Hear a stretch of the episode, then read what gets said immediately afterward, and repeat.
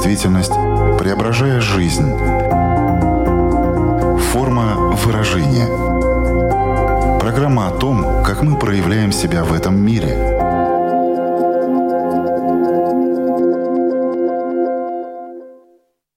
Здравствуйте! Меня зовут Александра Плотникова. В эфире Латвийского радио 4 программа «Форма выражения». Приветствую вас также, если мы встретились с вами на одной из крупнейших платформ подкастов.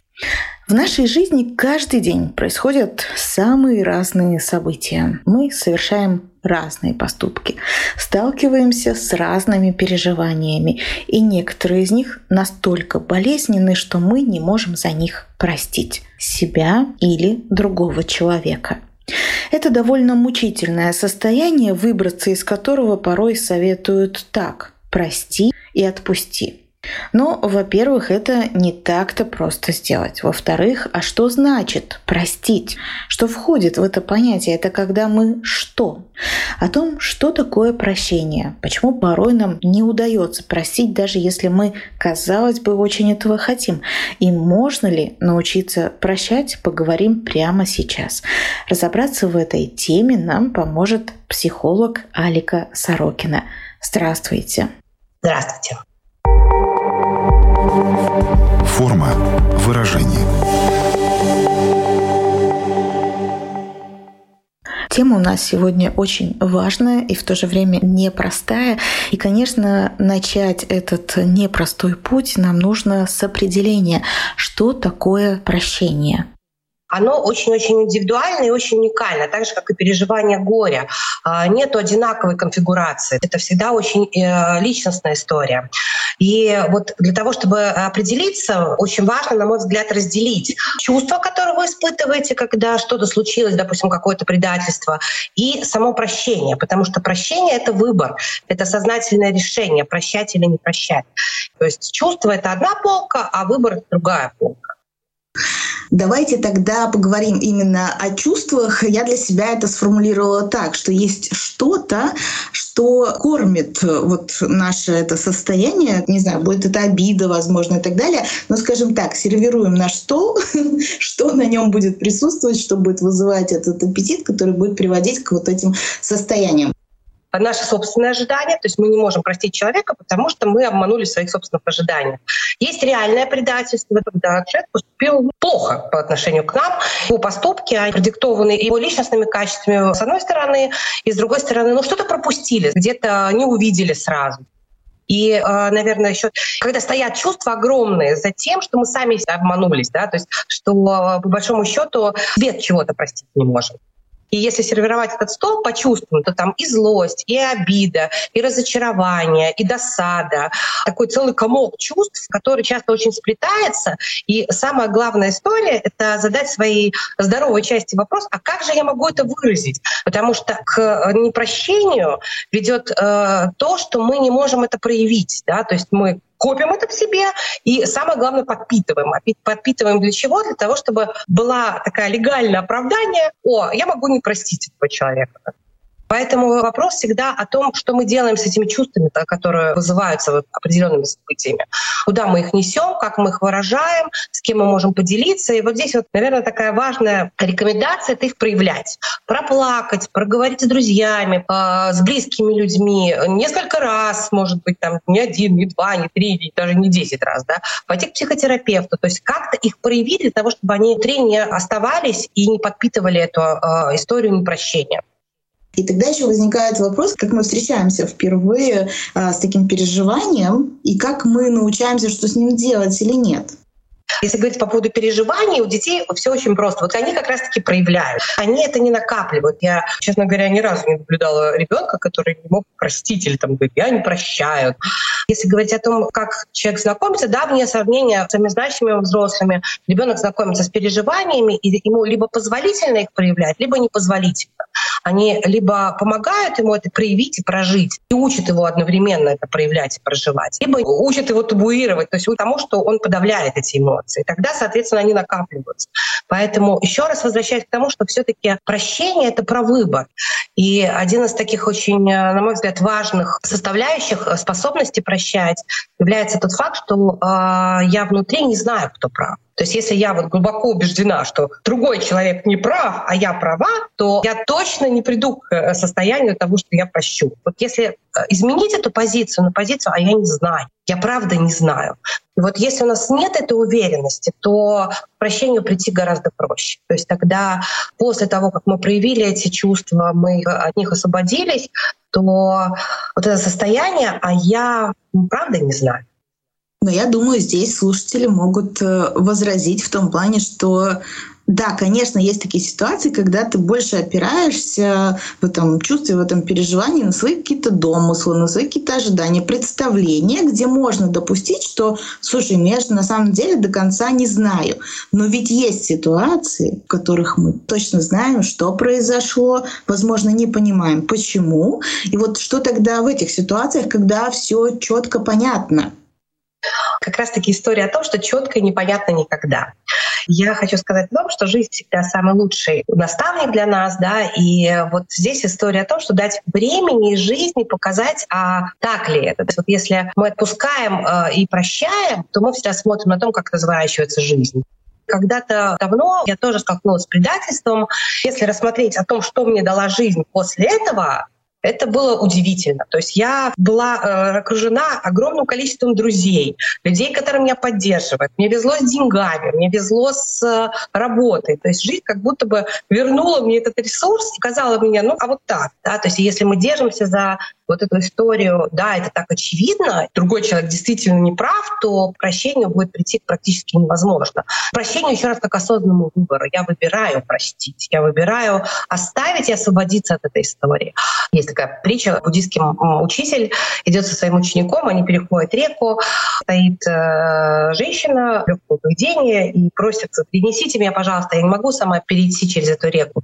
Учитель спокойно ее берет и переносит. Ученик такой поворачивается через какие каких-то там нескольких километров, которые они прошли, говорит, учитель, я все-таки хочу задать вопрос, а зачем ты перенес ее? Это все-таки такая вот, ну, нечистая женщина, ты взял ее на руки, даже потом руки не помыл. А он поворачивается и говорит, видишь ли, дело в том, что я-то перенес ее, оставил на том берегу реки, а ты до сих пор ее несешь с собой. Вот история о том, что если мы продолжаем это нести с собой, вопрос, кого это разрушает. В этом случае как раз-таки тогда будет уместно поговорить о том, как это нас разрушает. Если мы не можем что-то простить и несем это все в себе, к чему это приводит? Первое, что идет под удар, это всегда тело. Поэтому это ведет а, часто к психосоматическим заболеваниям, то есть к заболеваниям именно телесным, физическим. Да? Кроме того, что это мучение души, безусловно, это тяжелый груз, который человек носит. И если мы бережно относимся к самим себе, то, наверное, осознанный выбор прощать, он очень важный. Взрослый человек имеет очень много возможностей и проявить чувства в том числе. Как-то их пережить, как-то их прожить. Вот э, моя глубокая уверенность в том, что каждого человека окружает очень много людей, которые готовы помочь. Просто мы их часто не видим увидеть этих людей и даже здесь в этой истории попросить о помощи. То есть нужно поговорить про это. Столько, сколько нужно, даже если это будет 10 раз. Это про то, чтобы освободиться от этого и не носить этот груз годами. Одна из таких сейчас прокачанных тем, очень много муссируется история прощения своих родителей. И человеку 50 и 60 лет, он до сих пор не принял этого решения, да, то есть он до сих пор с этой обидой, с этими чувствами на родителей носится. И здесь история в том, что кроме того, что страдает тело, большая э, проблема заключается в том, что он не, не может стать свободным. А именно из свободы мы можем творить, мы можем реализовывать свой потенциал и двигаться в том направлении, в котором хочется двигаться нам. Правда ведь?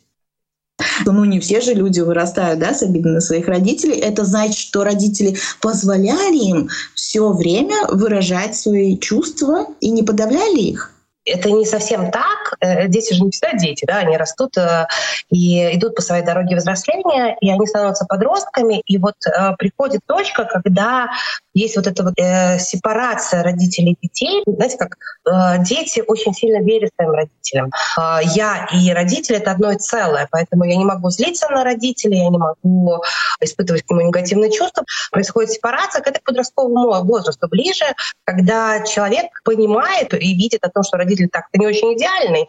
И вот с этой точки начинается э, история про то, что какие у нас взаимоотношения, то есть насколько мы как родители вкладываем, еще раз, мы как родители вкладываем в эти взаимоотношения энергию, а насколько мы создаем близкие отношения с нашими детьми, и насколько мы позволяем ребенку также быть э, самим собой много всяких компонентов. Здесь, наверное, не стоит углубляться, потому что обида-то, она может из разных точек формироваться.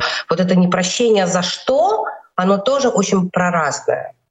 Это один из моих вопросов как раз-таки, почему люди в одной и той же ситуации могут прощать и не прощать. То есть один человек в той же ситуации простит, другого, себя. Там не будет э, вот этой зацикленности, не будет этого накопления. А другой нет. Это история про ценности. Нет, это история еще раз про выбор, это раз, и вторая — это история про вторичные выгоды. Какая вторичная выгода стоит за тем, что я не прощаю? То есть это же мне почему-то выгодно. Я могу, допустим, к примеру, не общаться с этим человеком, а, не прорабатывать свои чувства, могу а, перекинуть всю ответственность на него, да, правда, ведь так просто. А, я обиделся, у меня много чувств, я тебя не прощаю, поэтому я могу не работать со своими чувствами. Это что во все виноват. Это про вторичные выгоды. Насколько они большие, насколько они значимы этот человек. Те вторичные выгоды, которые стоят за решением еще раз повторяю, хочу, чтобы это было слышно за решением не прощать, потому что не прощать — это решение. Задам, наверное, такой классический вопрос в рамках этой темы. Один человек простит за измену, другой нет. Про вторичные выгоды понятно, но порой же что-то происходит в жизни такое, что для тебя настолько неприемлемо, независимо от выгоды. Или все-таки наша психика так не работает, и все равно она, возможно, в первый момент вот этой вспышкой, да как это возможно, да я никогда это не прощу, а потом начнет это как-то переваривать и найдет эту вторичную выгоду, не неосознанно найдет и будет за нее придерживаться. А вот здесь уже вопрос ценности. И э, вы с самого начала задали вопрос, э, это что значит простить? измену, к примеру, да, то есть простить — это простить и остаться или простить, отпустить чувства и уйти. Разные же вещи, правда ведь? То есть э, вопрос для себя человек задает, насколько для меня это ценностная история. То есть если для меня верность — это ценность, то маловероятно, что я могу остаться. Но это не значит, что я не могу отпустить эти чувства, и я не могу принять решение простить. Э, я могу уйти, освободиться от своих чувств, которые у меня э, наверняка вызовет эта история. И там кстати, э, о том, что я могу позволить себе любые чувства. Это и злость, это и горечь, это и боль, это и э, разочарование, то есть там целый комок этих чувств. И эти все чувства имеют место быть. Они никак не связаны с тем, что я не прощу. Они имеют место быть, и если я нахожу способ их прожить и принимаю решение для себя, да, то есть еще раз, верность для меня — это ценность. Если это для меня ценность, то маловероятно, что я могу доверять человеку дальше. Если это для меня не очень большая ценность, то здесь вопрос, что я могу принять решение остаться. Здесь очень индивидуальная история. Есть такая расхожая фраза «понять и простить». Насколько важно для того, чтобы простить, понять ту или иную ситуацию. То есть насколько тебе понимание того, что произошло, возможно, поиск ответа на вопрос, почему это произошло, помогает принять э, решение вот сделать этот выбор, простить? А, здесь такая очень скользкая дорога, потому что очень часто люди хотят понять, вот сейчас за этим стоит очень важная история о том, что я хочу понять, что я не виновата в том, что произошло. Вот если это так, то э, это понимание очень-очень зыбкое. А понять, для того, чтобы прийти к осознанному решению прощать, это понять то, что я не знаю, кто прав, кто а, виноват. То, что до конца я никогда не могу быть в этом уверен. В этой точке не вопрос вины, а вопрос того, что действительно я не могу знать, что за этим до конца стоит. И жизнь, она покажет в дальнейшей перспективе, что будет происходить. В любом случае у нас за э, любые наши деяния есть определенные последствия. Но просто логика жизни такова, что мы никогда не знаем, когда эти последствия наступят. После того, как я приняла решение простить, я буду жить свою жизнь, реализовывать а, свой потенциал, я буду двигаться в своем направлении.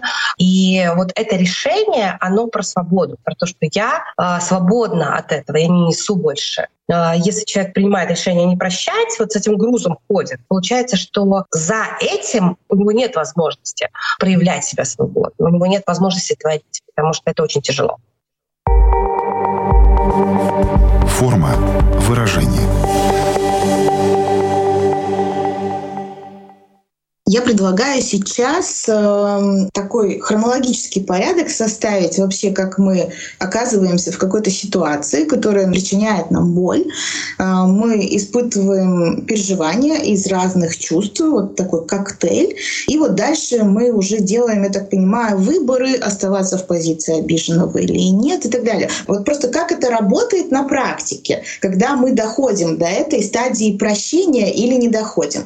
Что-то произошло, ну, давайте представим, произошло предательство. То есть человек поступил как-то со мной, как э, я того не ожидала. Первый вопрос, который важно задать самому себе, это мои ожидания. Мы когда-то в этой жизни говорили про то, что верность для нас очень важная ценность, поэтому если мы вместе, мы договариваемся про это. Мы распаковываем для себя, что такое верность, да, что такое верность от тебя и что такое верность для меня, потому что, согласитесь, это очень разные понятия. И вот э, первый вопрос всегда к самой себе нужно задать, а это вообще про меня, про мои ожидания или про нашу ситуацию? Э, если это все-таки про предательство, то здесь всегда обращение к самим себе. Что я сейчас чувствую, что я с этими чувствами буду делать. Как я буду их проживать. Потому что любое чувство проживаемо. И взрослый человек может прожить любые состояния.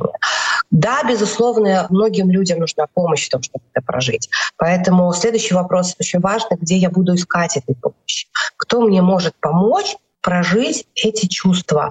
Это будет профессиональная помощь. Или у меня достаточно близких людей, которые готовы меня очень бескорыстно, очень честно и очень по-настоящему послушать.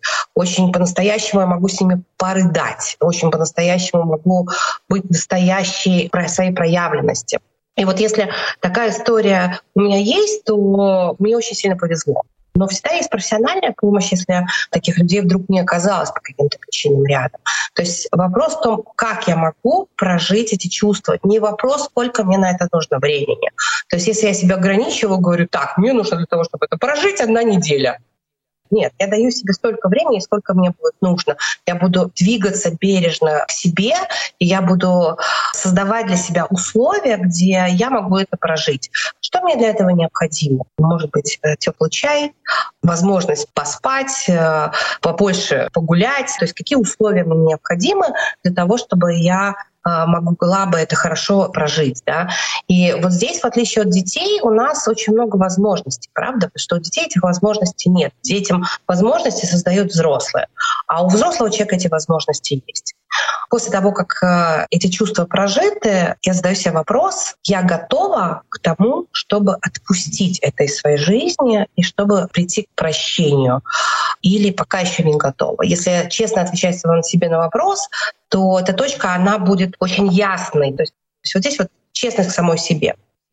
Теперь хотелось бы поговорить о природе именно вот этой фразы, когда я не могу себя за что-то простить. Как это вообще формируется, образовывается, потому что когда кто-то другой причиняет нам боль, это одна история, она понятная. За что вообще люди могут себя корить, не прощать, и почему это так э, сложно? Если говорить о непрощении самого себя, э, то я бы распаковала здесь важные моменты. Это про чувство вины, которое может быть реальным, а может быть невротическим. Чувство вины или реальное — это тогда, когда наши поступки повлекли какие-то определенные последствия. И вот здесь э, вопрос, э, насколько действительно это мой поступок привел к определенному последствию. Или можем говорить о такой невротической вине. Это люди, которые привыкли себя винить. Вот такие виноваты платятся. Они живут с этой виной, а, и там за этим много чего стоит. То есть, ой, я могу там вот этого не делать, этого не делать, так невыгодно. Поэтому, э, если говорить о невротической вине, о том, что человек не может себя вообще ни за что простить, он привык виноватиться, то это, конечно, вопрос психотерапии. Возвращаясь опять, в принципе, к этому переживанию как таковому, которое доводит нас потом до стадии ну вот, э, выбора прощать или не прощать, первая реакция зачастую, ну если это вот предательство какое-то, то это такая боль, и зачастую она острая. Вот э, вы сказали, что нужно проживать свои чувства. Как вообще вот в этот момент ну, себя, в принципе, вести? То есть самое главное в этот момент найти то, что тебя от этой боли спасет, что тебе поможет эту боль пережить, как экологично по отношению к себе отнестись. А, если говорить про острую стадию, а, очень сильная боль, которая купирует возможность действовать, она же очень короткая после того, как она, вот эта волна сходит, у нас всегда есть шанс, возможность э, находить помощь. Здесь всегда вопрос, я иду за этой помощью, я иду ее искать, и я готова к тому, чтобы пережить эту волну. Ну, вот не убегать, не запихивать под ковер, э, не отрицать, э, не уходить, а позволить, да, мне больно. Вот это признание, мне очень больно, и я хочу пережить эту боль, хочу ее прожить, а не сделать так, чтобы от нее отвернуться. Это про взрослость, про то, что я имею право позволить себе любую силу переживания, любое время, которое я буду это переживать. Если говорить про свободу, а свобода — это я имею право на свою скорость, на свою траекторию, и я имею право совсем не двигаться. То есть я даю себе право переживать это. Вот это самотерапия, когда я позволяю себе в этом быть. То есть любое переживание переживаемо для взрослого человека. Только вопрос в том, что может ли он это пережить сам или ему нужна помощь. Я вот сейчас еще подумала о том, что когда вот что-то такое происходит в твоей жизни, ты испытываешь э, яркие переживания, и потом все равно наступает какой-то момент, когда тебе нужно определяться, ты остаешься в какой позиции. И если ты выбираешь позицию обиженного, ну, мы говорили о том, что там скрываются разные вторичные выгоды, и это может быть именно выбор вторичной выгоды, но в целом я так правильно понимаю, что позиция обиженного, помимо того, что она имеет свои тайные удобства, преимущества, и она менее болезненно получается. То есть простить — это опять-таки соприкоснуться с болью соприкоснуться с болью. Да, вот эта история о том, что когда я выбираю не прощать, мне проще убежать из своих переживаний. Одна из таких глубоких вторичных выгод, да, то есть мне проще отвернуться от них, потому что весь фокус моего внимания и фокус моей энергии направлен на другого, на обвинение его а не на свои переживания. Поэтому да, это проще, да, проще туда не смотреть и проще это не переживать. Но любая история, которая случается с нами, она всегда история про развитие. Мы, проходя через боль, переживая ее, приходим к точке, где мы можем встроить в себя новые личностные качества, новые умения, новые навыки. Это всегда нам что-то дает.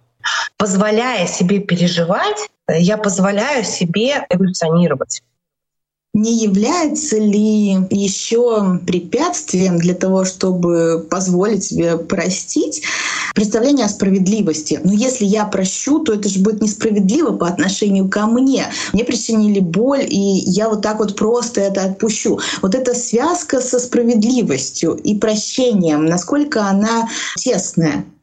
Да, она очень тесная, и эта связь э, зависит от того, насколько у человека актуализирована травма несправедливости. Э, и чем больше эта травматика есть, тем более сложно ему отпустить, потому что да, э, внутри есть ощущение, что если я сейчас прощу, то это будет несправедливо. А мне очень важно выровнять баланс справедливости. Но еще раз я возвращаюсь к этому, мы не знаем, справедливо это мы не можем до конца этого знать. А, мне очень нравится а, метафора о том, что это как вышивка, когда мы видим а, на лицевой стороне там красивый домик, вышиты цветы, красивая-красивая вышивка, и мы переворачиваем вышивку на другую сторону, и там все ниточки связаны между собой. Нам дано видеть лицевую сторону, но нам не дано видеть, как связаны ниточки между собой. Поэтому здесь история справедливости, она, первое, про травматику, и э, если человеку действительно тяжело отпустить, важна эта справедливость. Найти хорошего психотерапевта, который поможет с этим справиться. И, наверное, взросление — это понимание того, что справедливость — это очень относительное понятие. Жизнь всегда восстановит а, вот этот баланс справедливости. Вот эта история про справедливость, э, которая в голове рождается и, возможно, в сердце, она позволяет легитимизировать э, свою обиду, свое возмущение, свою боль и таким образом э, двигаться по выбранному в таком плане пути. Но что интересно, некоторые люди выбирают не то, что не простить, они хотят еще отомстить за причиненную им обиду, чтобы как раз-таки эта справедливость восторжествовала и баланс был соблюден. Почему некоторые люди выбирают именно такой путь? О чем это свидетельствует? о том, чтобы быстрее восторжествовала справедливость, э, самый простой путь — это, конечно, вмешаться и отомстить, то есть сделать так, чтобы причинно-следственная связь была ясна, да? то есть сделать что-то, чтобы человеку было плохо. Эта история, опять-таки, о том, что я чувствую себя лучше, чем другой. То есть я имею право на э, то, чтобы человеку сделать так же больно, как он сделал мне. То есть отомстить за мои чувства. То есть э, какая цель мести? В том, чтобы другой человек почувствовал то же самое, что чувствую я. И здесь опять-таки история о том, что я не готов сталкиваться со своими чувствами. То есть я не готов их проживать, я не готов брать за них ответственность. Я хочу, чтобы другой человек чувствовал так же. А как понять, что ты простил по-настоящему? Что это не просто вот ты себя уговорил, убедил, а это именно такое искреннее прощение. Ну, может, чувство легкости, чувство свободы. По какому маркеру это можно было бы как-то отследить? Это чувство легкости двигаться в жизни в своем направлении. Это чувство легкости и свободы реализовывать э, себя и свой потенциал. То есть это когда твоя жизнь продолжается твоей жизнью. Ты не живешь тем, что ты ходишь, смотришь э, соцсети мужа, который тебя изменил, следишь за его рилсами, следишь за тем, что делает э, женщина, с которой он изменил. То есть получается, что когда твой фокус внимания на этом, ты не проживаешь свою жизнь. Тяжело, тяжело. А вот когда ты начинаешь жить свою жизнь, ты концентрируешься на ней. Вот это вот, наверное, такой хороший маркер того, что все, пришла точка, когда я отпустила и приняла решение, я прощаю. Форма выражения. Хочу воспользоваться моментом и задать вам вопрос как автору проекта Академия любящих родителей относительно того, как помочь своему ребенку проживать эти чувства и как э, сделать так, чтобы он не застревал в состоянии обиды. Можно ли научить э, человека прощать? То есть я хочу посмотреть на это с точки зрения родителя, какие надо поступки совершать, как надо реагировать, чтобы помогать ребенку ребенку не копить никакие обиды, и когда он уже станет взрослым человеком, чтобы у него тоже с этим не возникало никаких трудностей. Если речь идет о маленьком ребенке, то э, это э, когда мы еще только обучаем его тому, э, какие чувства он испытывает, как эти чувства проявлять. Это и, конечно же, активное слушание, и различные методические пособия по развитию социального интеллекта. Здесь задача в том, чтобы ребенок научился осознавать и понимать то, что он чувствует, и проживать их в социально приемлемой форме, то есть освобождаться от них так, чтобы не вредить ни себе, ни другим. И вот эта вот э, задача для родителя э, ребенка маленького возраста, и когда ребенок уже растет, взрослеет и развивается, наверное, э, здесь вот услышать это очень важно. Здесь не вопрос дружбы с ребенком, здесь вопрос того, чтобы я всегда оставался взрослым, к которому может прийти мой ребенок, и где рядом со мной прожить свои чувства будет безопасно. Я и помогу, и создам среду любые чувства. Это не обязательно то, что он придет ко мне со всеми своими переживаниями. Со многими очень не придет. Но знание того, что я безопасный взрослый, с которым можно рядом отгоревать, отболеть, это такой маркер очень близких отношений, правда? То, что со мной рядом безопасно это переживать. Я не буду обесценивать, я не буду переключать, э, говорить о том, что «Ой, ты что, ты ерунда, э, Маша Петрова не права» э, или так далее, да ты не чувствуешь это, да? То есть ты имеешь право быть со своими переживаниями, по какому бы поводу они ни родились. То есть мы разные, и еще раз конфигурация проживания чувств в прощении, непрощении, она очень индивидуальна. Мне кажется, есть еще одна такая большая наука, о которой очень важно сегодня тоже поговорить в контексте нашей темы. Порой мы причиняем сами тоже боль другим людям. И если мы это понимаем, то как попросить прощения? Потому что просить-то можно по-разному. Да, просить прощения — это то, что часто тоже бывает очень сложно сделать.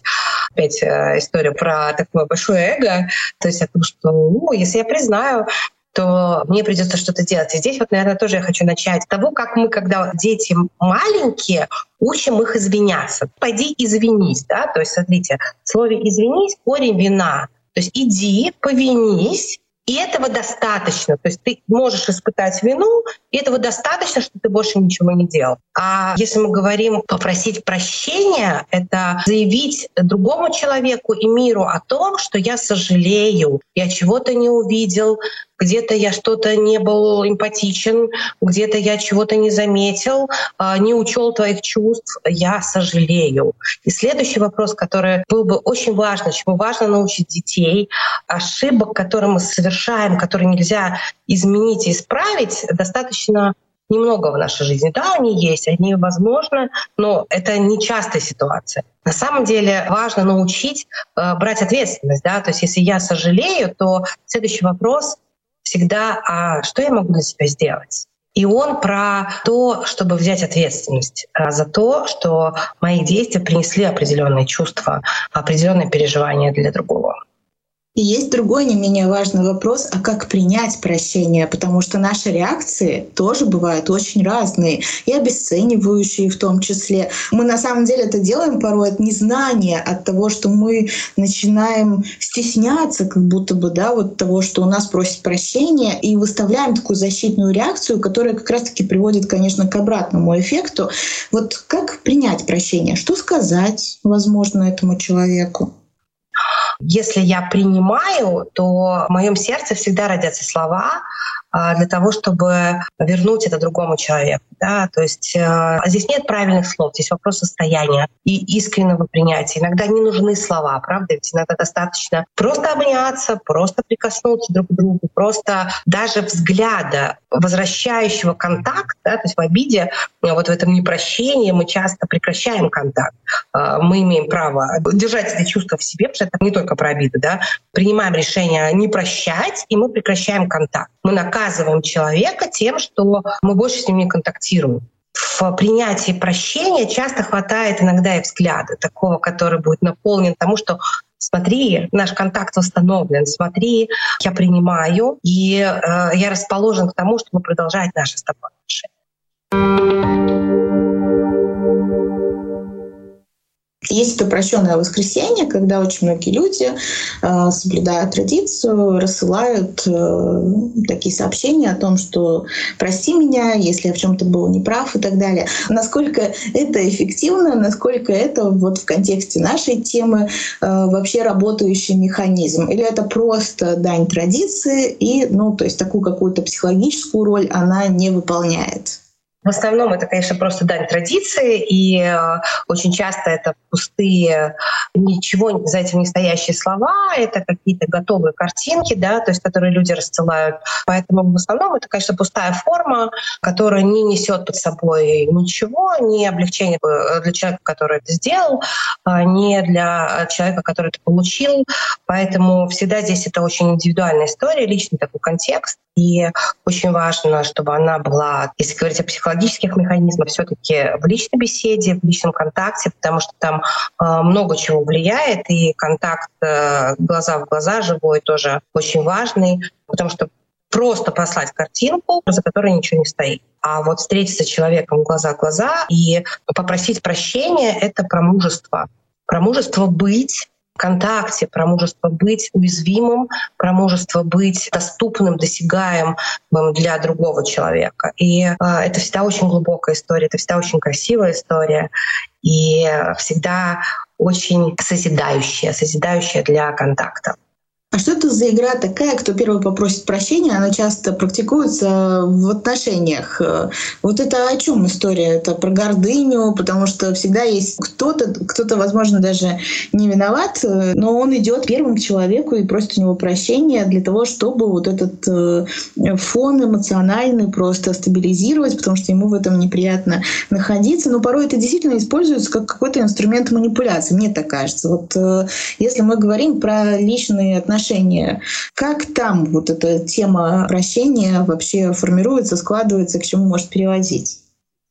Да много чего за этим может стоять. Отчасти это и а, скорость проживания негативных эмоций, и а, это может быть и манипуляция, и способ наказания другого человека. Да? То есть я буду тебя наказывать, что тебе неповадно было, и буду молчать, пока ты не поймешь, что так со мной поступать нельзя. За этим много чего может скрываться. И здесь, если говорить про отношения личностные, про экологичность, э, проживание своих эмоций и про то, что мы не принимаем, наверное, осознанное решение не вносить такого вида манипуляции, такого вида наказания э, в наше пространство. Да? То есть мы не будем наказывать друг друга бойкотами. Между прочим, одна из таких тяжело переживаемых форм, да, потому что, во-первых, ну, триггерит часто детские травмы, часто родители используют бойкот как форму э, наказания ребенка, и э, если партнер молчит, то там поднимается вся эта история, и оно явно не ведет к тому, чтобы наши отношения стали лучше или чтобы другой человек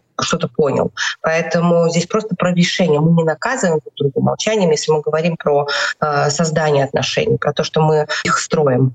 Наша программа подходит к концу. Я думаю, что это была хорошая возможность прислушаться к себе и понять, насколько у каждого из нас эм, ну, свои трудности с тем, чтобы прощать, чтобы принимать э, прощение другого человека, чтобы просить прощения. Но вот если наши слушатели поняли, что да, здесь есть определенные сложности, что можно было бы сделать самостоятельно, как такой первый шаг, и как понять, что то, что в вас сегодня откликнулось, то, что вы сегодня почувствовали, свидетельствует о том, что лучше обратиться за помощью к специалисту. Первая — это история честно посмотреть э, вовнутрь себя и э, признаться в том, что, допустим, у меня есть эта обида. А, второе — это понять, насколько эта обида влияет на качество моей жизни. Точка, когда нужно искать специалиста и помощь. А, насколько эта обида мешает мне жить. То есть именно просто жить. Жить э, свою жизнь, где я могу творить, созидать, отдавать, получать, реализовывать, наслаждаться наслаждаться, получать удовольствие. После ответов честных на этот вопрос всегда найдется а, помощь. Да, желаю всем, чтобы эта помощь действительно находилась, может быть, среди близких людей, может быть, среди специалистов. Но специалисты тоже еще, конечно, нужно найти своего, чтобы тоже откликалось, чтобы работа была эффективной. Ну, напомню, что сегодня вместе с нами э, была психолог, автор проекта Академия любящих родителей Алика Сорокина. Большое спасибо за этот разговор. Вот мне особенно запомнилось про эту вторичную выгоду в рамках прощения прощения, мне кажется, мы часто об этом вообще даже не задумываемся, что вторичная выгода в этом присутствует. Секрет прощения состоит в том, что оно несправедливо по своему определению, баланс нужно искать не в этой такой справедливости. Ой, нужно позволить себе, конечно, признаться в том, что мы не знаем, точно и четко, что же это было. Это, наверное, тоже создает очень большие трудности. И еще очень-очень запомнилось, что когда ты простил, а что дальше ты сделал? Опустил, например, или остался? И вот это было достаточно знаково, потому что даже когда мы говорили про измену, что да, что это можно простить, вопрос-то в другом, что дальше.